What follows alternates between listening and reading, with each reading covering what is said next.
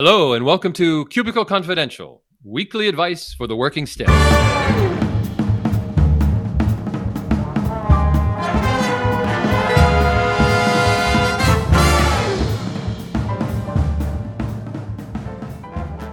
I'm Chris DeSantis, and let me introduce my co host, starting with eyes the insightful, the irrepressible, and the interesting in the extreme, Mary Abbajay.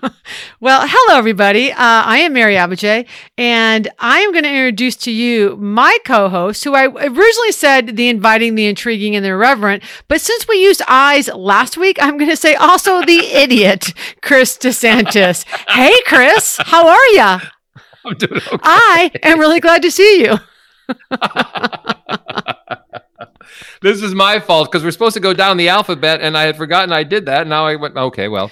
Well, you know, most of us learned our alphabet in like the third grade. And I don't think it's really changed much since then, but I don't know. I found some good eyes, so I figured, okay, well, let's just expand on it. Well, the good thing about eyes is there's a ton of them. Yeah, yeah, yeah. Then when we get down to the end, those X, Y's, and Z's, forget about it. Forget about it. So this is good week, uh, by the way. By, by, the way, how are you? Everything else I'm, all right? I'm doing okay, man. I'm doing it. I'm hanging in there. I'm doing what I'm doing. Just keep doing. Hey, any uh, gigs coming up for you that are of note that you could uh, did or going to do? Well, I've done some really fun gigs the last couple of weeks. I did a gig really recently in in St. Louis for this really cool water company, uh, and they wanted to do. They love our podcast. They're big fans. Oh, so I did my presentation. Then they said, "What if? What if the president of our company sits on a panel with you. You guys answer questions. I was like, we could do that. And it was really super fun. And we didn't actually answer questions. We gave the teams the group scenarios to work on, like difficult situations in the workplace. And then Josiah, the president, and I um, uh, weighed in on them. So it was really fun. It was funny. And he was great. And he was, he and I were like F bomb, F bomb, F bomb. So it was pretty awesome. Oh, really? Yeah, it was really fun and funny. Uh, but, but I do have a cool gig coming up. And I think I'm going to see you there. It's the Oh, yeah. NALP gig in Vancouver, people, in April. Chris and I are not going to be sharing a stage, but we're both going to be speaking at this conference. Yes, this is great. The National Association of Legal Professionals. Uh, and they do a wonderful conference every year somewhere in the world. And this year it's going to be in Vancouver, where I've never been. So this will be fun. I can't wait. I haven't been to Vancouver, and I got to say, like, 30 years. And so I'm very excited. Wow. So we have to talk about where we're each staying so we can make sure we have a, a Cubicle Confidential dinner. Most certainly. Most certainly. So, anyway, oh, by the way, speaking of, uh, of, of Cubicle Confidential, this week's a very interesting one. Uh, this is about uh, putting your foot in one's mouth. Ooh. So, now, uh, which is about faux pas, really. And Mary, have you ever had a, have you ever, uh, had a faux pas that you said something and you wish you could retract the moment it came out of your mouth? Does that ever happen? Uh, yeah. How about every day? Like, what time is it? How many have I done today? Yeah, I do. I, I make faux pas all the time. And I think for me, the challenge is, is that I talk too fast, right? So sometimes my mouth gets in the way of my brain.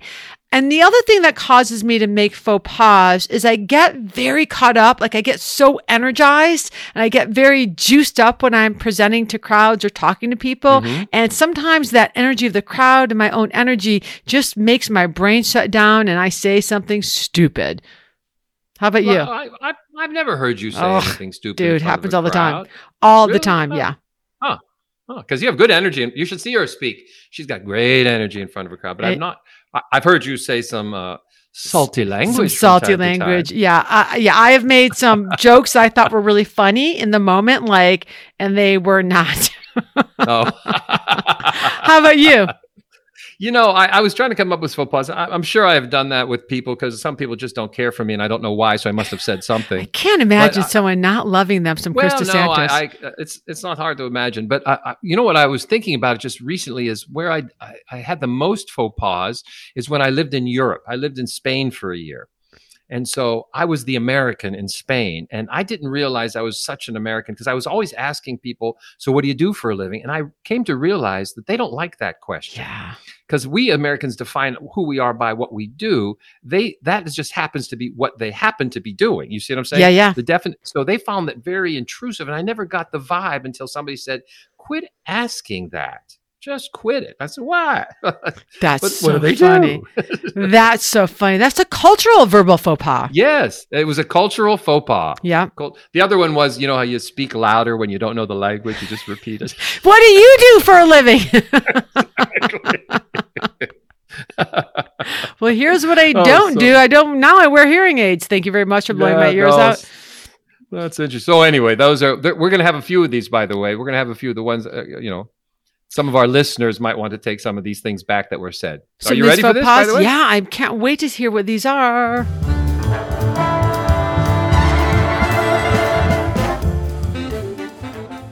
Dear Chris and Mary, I recently listened to your Rumble episode, and since you two are okay with swearing, I thought I'd ask this. I sometimes let slip an F bomb. I don't mean to, but when shit happens, I will often react in the moment. I noticed that people in my office fall into three camps the I don't cares, the I do shit twos, and the how rudes. I don't want to offend anyone, but I also want to stay true to who I am. Any advice as to what I can do? WTF, M I S O O L. And by SS, wait, S O O L, which I believe S means O O L. out of luck. Yes. And people, does. we all know that WTF means what the refrigerator, what the fudge sickle, what the, what the front door. Um, yeah. So, you know, I actually find this really easy, this question. Oh, So here's what I'd say. Know your audience. Uh, when you are with go. those who don't care, let it fly, but let it fly at a minimum level. Like you're still in the Hmm. workplace. So use your F bomb selectively. Um, depending on like how many people are there and the subject, you don't want to sound like a truck driver who wants to be a sailor, you know. So I mean, let, go ahead and let them fly, but be kind of choiceful and artful about them. When Mhm. you are with those who think it's rude, then don't do it. This is when you get to figure out all those fun and corny like synonyms, like what the fudge, shut the front door, or just saying WTF are some of my favorites. So, you know, be on the lookout for some of these fun replacements and just practice moving those into uh, your vocabulary. And actually, when you get some of these fun, corny replacements, they can actually be almost a little bit more effective and have more Mhm. impact than the actual word because people are like, that's funny. So you get a funny point and you get a, uh, you get a polite point. Uh, and of course, for those who are sailors, just let them fly. So, you know, uh, for those who love it as well, just, you know, t- follow their lead. So my basic advice is know your audience and be adaptable. What say you? I, I like your advice. I think that's great, and I, I I do like the notion of having another word like you know frickin' or whatever the Yeah. words are that that are in lieu of that. Uh, because, but I generally don't mind swearing. Uh, you know, if it fits the moment and the circumstances, that's great because it's sort of like a punctuation. I think when it's overused or when it's uh, inappropriate in terms of your point about audiences, I'm not a fan of of doing it in front of uh, uh, children or you know seniors, anybody who feels that there might be a sensitivity here that I might not recognize. Now, here's what's tough about what you're happening that's happening to you. This is your habit. And so you, you probably don't even realize you're doing it most of the time. And since there's a lot, two thirds of your offices, I don't cares and I do it too, uh, they won't say anything to you. So they don't point it out. It's only the how rudes that notice it. So I, my advice here is do something fun with it is I would do the old swear jar. oh, I was hoping you weren't going to say the swear jar, but okay, keep going. I like this. Well, here's what I would do with it. I'd pick a charity. I'd pick a charity and I'd designate and I'd say, okay, this is the swear jar charity for this. Anybody, anybody in the office who uses any foul language has to put something in this. Now, my point is that um, if you don't have the money, then you just put an IOU and you write it and you put it in the jar and, and make it something easy, accessible, you know, 50 cents a dollar. I don't care what it is. Uh, but what the point is, it, you're allowed to then use it as punctuation because you're trying to really make a point, and then you just open your wallet in advance, say, "Look, you know what I think of this idea?" Then you pull out a few bucks and you say, "This is a freaking," and you go off. Wait, I got another three bucks coming because I want to say a few more things here. And my point is, you can use your salty language again as as punctuation, and it becomes part of the joke of this. Okay, so I hated your idea up until that last part. Like, because then you get a double, like it's a double emphasis. Not only do I feel strongly about this, I feel strongly about this enough to actually pay money for the for the privilege of swearing at you. I love it. Keep going, exactly. See, I think it's. I think if everyone gets uh, sort of caught up in the humor of this thing, then I even think the rude crowd might get into the spiritist because they want to put money in the jar to the charity. Ah. Anyway, that's what I do. That- You know, I like it. I'm not a big fan of like, you know, uh, of the swear jar in general, unless everybody agrees with it. So, I mean, you, you might have like, like if you're not the boss, it's going to be hard for you to say like, we're going to Yes, have a swear jar, but you could do it for yourself and see who can, who you can recruit. You could be like, guys, I'm trying to change my vocabulary. So I'm going to give a dollar or $10 or $5. And then you, anyone want to join me in this effort? So I think you could do it that way, but I think it would be hard unless you're the boss to institute a swear jar without some cooperation. Well, I'll, I'll tell you what's uh, we could do is uh, just as a thought. Everyone has an annoying habit. Ooh. So why don't we just create the annoying habit jar and say, what is the one annoying? My annoying habit is I swear too much. Your annoying habit is you answer questions that go on and on. You know what I'm saying? Yeah. Whatever the thing is, You're a bloviator. habit. yeah, I'm a bloviator. that was from a previous episode. But, but but the idea there is pick pick pick. Everyone picks something that they want to correct about themselves, and then every time they engage them, they call them on. They got to put money in the jar. I Now, love that's it. fun. I love it. That sounds fun. great. I love it. Okay, so we gave we gave uh, WTF a couple of ideas here. Yeah, I mean, what the heck? You know, What fix that. the fudge sickle? what the fuck? If you have a workplace question, hey people, we're here to help. Email us to info at cubicleconfidential.com. We'd love to hear from you. Are you ready for the uh, moniker of the episode? I am.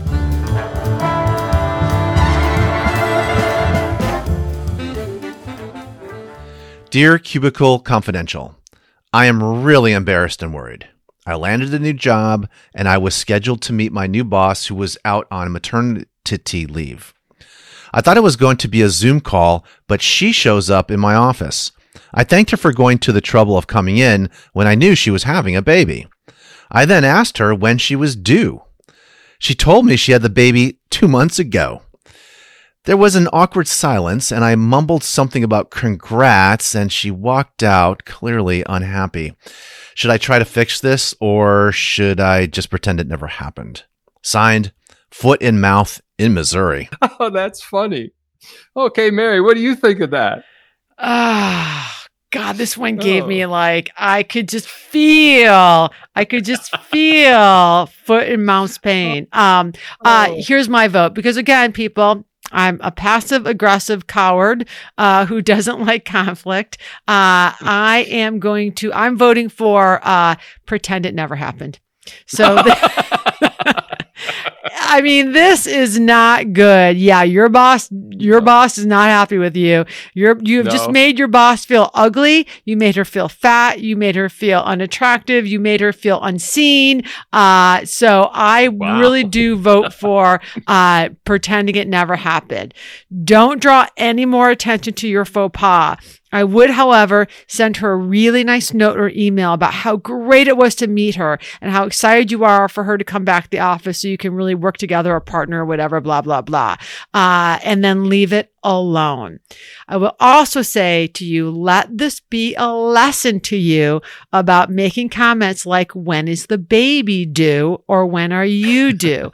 unless, seriously, Chris DeSantis, unless you are witnessing the water breaking, you should never assume someone is pregnant. You should just, it's just, I mean, unless you see the little legs coming out, like you just don't assume someone is pregnant. I learned this at a very, very young age. When I was like six years old, my mother and I uh, went over to a neighbor's house because back then you Mhm. used to walk to your neighbor's houses and visit and just say hi or something. And I remember it was Cindy Kaiser's mother. And I remember Cindy Kaiser's mother, who was my mother's age, came to the door and I can't remember why we were there. And my mother, who was a gracious, lovely diplomatic woman, said to her, Oh, Mrs. Kaiser, I didn't know you were pregnant. When are you due? And Mrs. Kaiser was not pregnant. She was just fat. Which she let my mother know right there. I've never seen my mother so horrified. And as a child, I was already shy. I was so horrified for her and for myself that to this day, I will not ask someone they're pregnant unless I literally see the water breaking. Well, th- what did your mother say in that moment? She said, Oh, she was so, she said, Oh my goodness, I am so sorry. I'm so horrified. Please forgive me. She just immediately like apologize, apologize, apologize. Wow, wow. And my mother, by the way, was a nurse, so it's not like she knows. But anyway, so anyway, that's that's why I would say to foot in the mouth. What? How about you? What would you But say? No, I think you. I think you nailed it here. I, I, I thought your your point is right. Don't make excuses. What you said was said. It's not your bad vision. You're not loopy on medication. I think you'd have to do a really quick apology. I am so sorry for made that error. I hope you forgive me. Yeah, And never say it again. ever. never. Now, I think that you could close with some humor, though.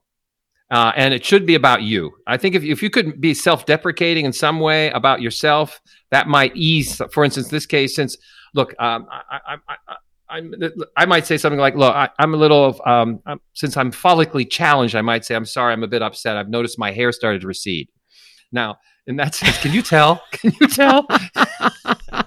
so if you're making fun of the obvious about yourself, then I think uh, if the person has any sense of humor, or at least for the good graces of moving past this, they might laugh and let it go. Do you see what I'm saying? So you're saying deflect your deflect your faux pas with some self deprecation yes, yes. That's and allow her to pile on. That's a Exactly. complex. That's a complex strategy. I, I I'm not going to weigh on it, good or bad, but I think it's definitely an option, people. yeah, no, I just thought of something because if I can change the whole tone of the the moment rather rapidly uh, to where I become the, the the brunt, then maybe I can walk out of this with some level of dignity.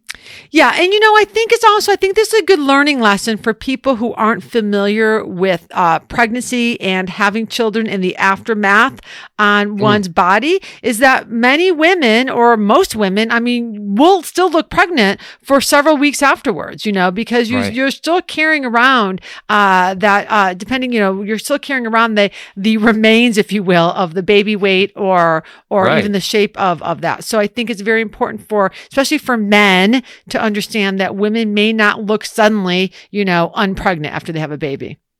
Right. I just But also, like, dude, how do you not know? Like, when you took this job, she's out on maternity leave. Like, how did you not like ask about the baby before? Like, do you just like I don't know. I think some people don't do enough of their homework before they go into uh, situations like this. Organizations.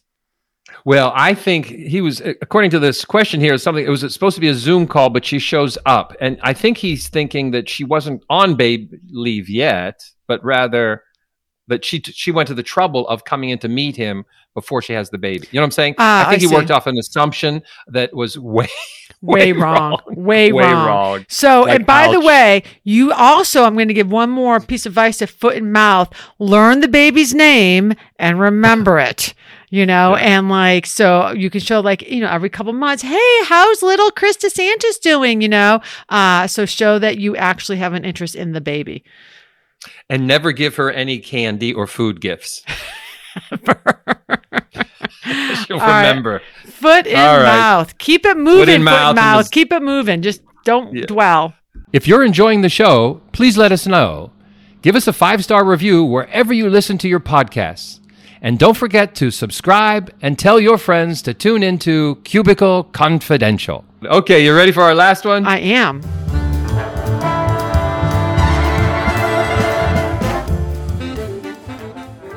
Chris, I've been listening to your show and I know you're a boomer, so you might appreciate this problem. I was asked to be on the board of a nonprofit promoting greater diversity and inclusion in manufacturing environments. They set up an interview and I showed up early. I was ushered into a conference room where a young African American woman was wiping down a whiteboard. Before she had a chance to say anything, I asked her if she wouldn't mind getting me a cup of coffee. Ten minutes later, she returns to the room with the coffee and five other people. She then introduces the board members and herself. She's the executive director. Here I am. I'm supposed to be sensitive to these issues. And what do I do? I assume she couldn't possibly be in charge. In my defense, she was wiping down the whiteboard. Is there a way I can overcome this first impression? I'm going to read this one over. talk about flummox, I say OMFG, which we all know stands for Oh My Flaming God. I, I, I am almost speechless with this one. I so okay, boomer. I'm just gonna like let you have it because I am just. Ugh. My first thing is to, dude, how lazy are you? I mean, really, did you not do any due diligence on the staff No, before you said yes to joining this board? I don't know if you've heard of it, but there's this new invention out there called the World Wide Webs, or you may know it as the internets. Like, do you not know how this works?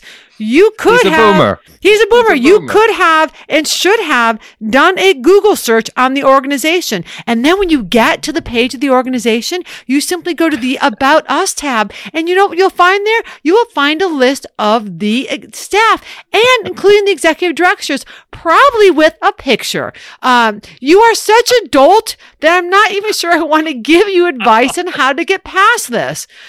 I think it would be nice if we did a little more than just harangue That'd him. be right. but uh, you're right. Since it's the point of the whole show, I will give you begrudgingly, flummoxed, some advice. First of all, you need to apologize to her as soon as possible, privately and sincerely and completely. Own up to being the oaf that you are. Own it. Right. Then I think you really do need to use this as a teaching moment, both internally and Mm. perhaps even externally with the rest of the board or with her as a moment that shows how powerful our unconscious our, imp- our unconscious or implicit biases can be. Uh, Mm. Because you came in, you saw a young woman doing work that in your mind is done by, you know, assistants or junior staff, and you naturally made that assumption. That was your unconscious, your unconscious implicit bias at work. So you could use this as a teaching moment uh, about how important it is that old idiot white men like you can still learn and how pervasive reflexive thinking is. So I would like apologize quickly, sincerely, completely, and then use this as a teaching moment uh, in order to uh, really start to uncover unconscious bias. Wow. Well, I think you've let this person have it uh, quite a bit. I did. I think you're.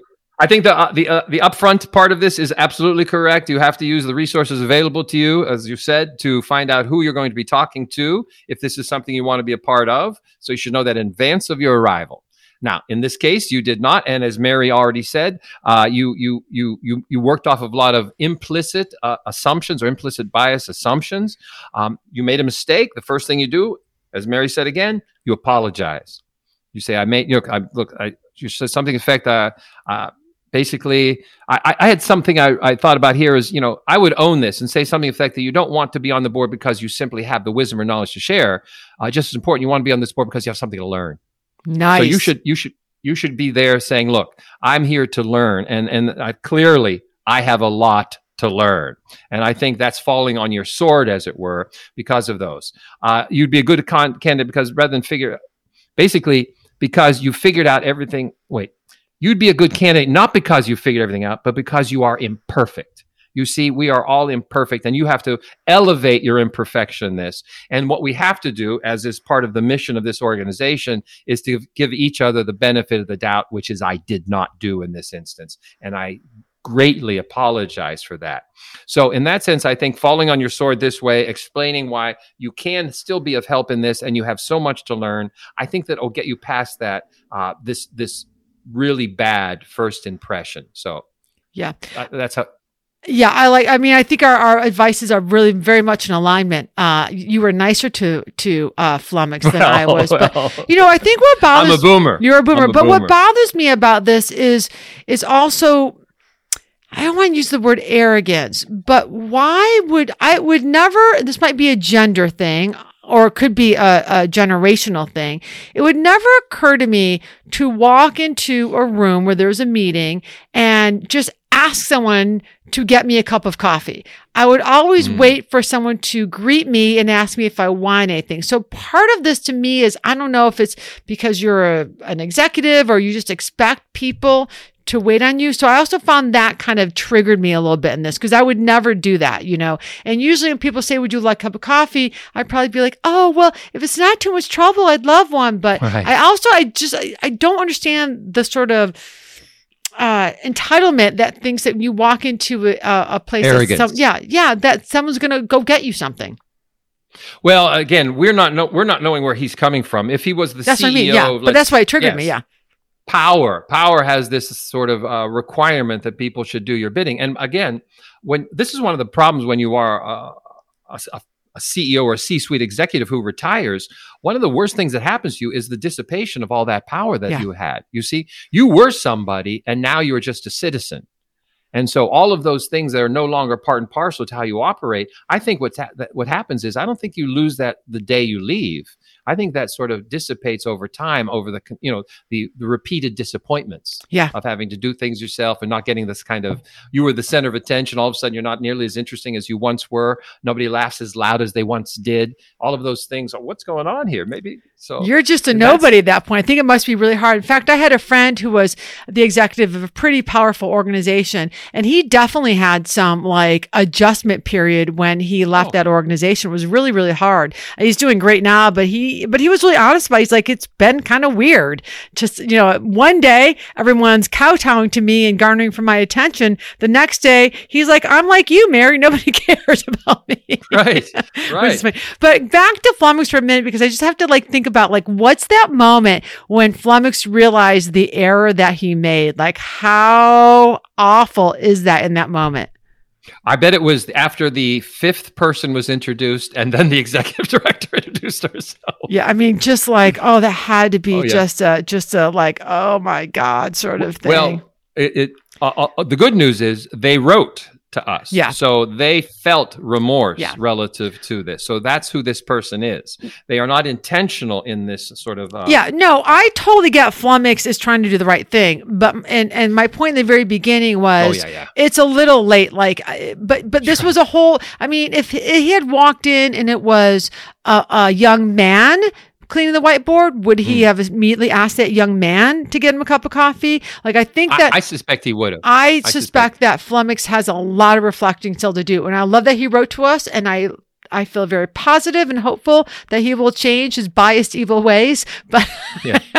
I just don't like I, in the in, in the year 2023, I think it is almost not unforgivable, but it's it just it's so curious to me that he that people can still make that kind of an error. Well, my advice to him would be to send a case of very good, uh, you know, coffee. A case uh, that they would say they will never have to be making coffee again. Oh, that's actually a really clever idea. Um, and by the way, bring a coffee maker as well. You know, one of those really nice ones. yeah, like know, a little Nespresso machine with like uh, I'm with- doing this for everybody, so nobody's asked to make anybody coffee again. you know what, Chris? We're going to end it there because that was a very classy suggestion. That was the best suggestion you've had all day. oh, was that a faux pas? Finally, he made a good suggestion. Finally, mark your calendars. Chris DeSantis had a great idea. And mark this, it's time for us to say goodbye. So thank you all for joining us today. A big thanks to our amazing, overworked, underpaid producer, Mr. Jack Enninger, who never faux pas, does he, Chris? No, no, Never. he's elegant. He's elegant and perfect. If you have a workplace question or a cubicle dilemma, give us a shout. No question is too large, no question is too small, and clearly no question is too salty. And there are lots of ways you can reach us. You could email us to info at cubicleconfidential.com.